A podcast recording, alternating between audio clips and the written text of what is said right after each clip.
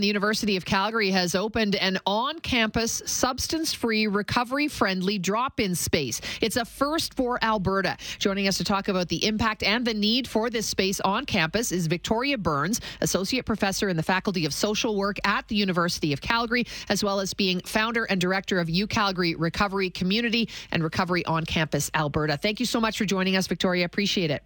Thanks for having me. Can you break it down for us? First, in Alberta, explain what this space actually is. So, this space houses the University of Calgary Recovery Community Program. And our program consists of one on one support with social workers, peer support, mutual aid meetings. We also have substance free events, social events, and we also house Recovery on Campus Alberta, which is funded by the government of Alberta, and that is to scale what we're doing at the University of Calgary to 26 post secondaries in Alberta. I'm wondering, Victoria, sounds fantastic. But before, you know, a center like this was was created, uh, where did students go? Where did, uh, you know, I'm not sure faculty members are welcome as well. Where did they turn? There really wasn't a place for them. Uh, I can speak from my own experience as a longtime student who struggled with addiction. There was nothing on campus.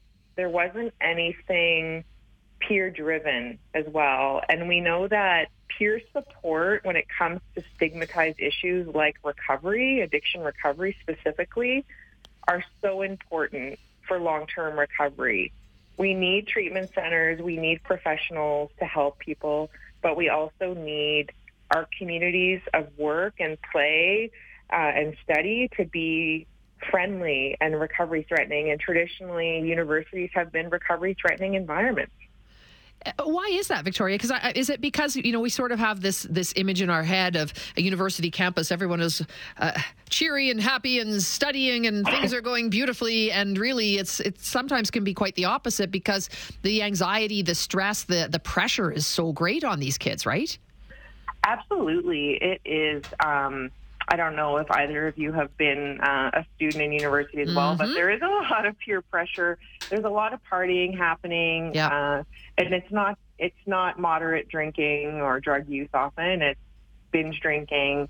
Uh, so that that's something that we we is still a major issue on campuses.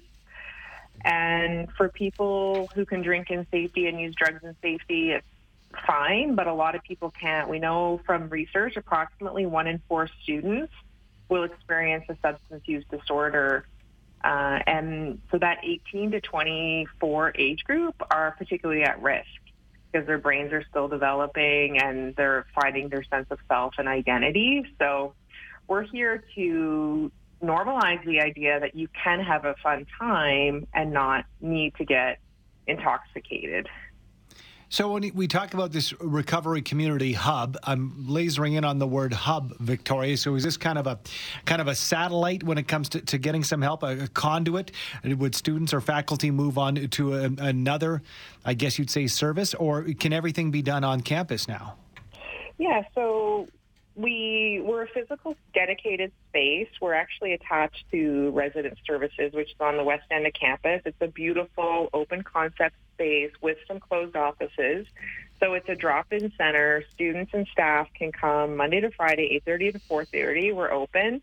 We do have some after-hours meetings, and we can schedule supports at different times if that fits the schedule of, of, of people. So we're really a one-stop shop. We also have harm reduction resources that people can come and get. We have naloxone trainings that we offer, um, and we have yeah lots of harm reduction supplies. And we're essentially operating at that intersection of recovery, harm reduction, and prevention. We are an institution of education, so we offer trainings. It's called a recovery ally training. So not only are we helping people in recovery or seeking recovery or recovery curious, but also allies.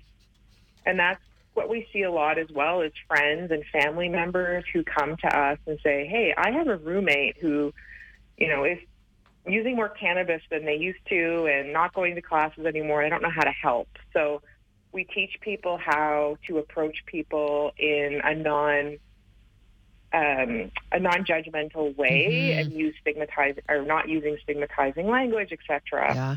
So It's an innovative. I think it's you know really important and and that we talk about it too. So thank you so much for bringing this to our attention, Victoria. Appreciate it.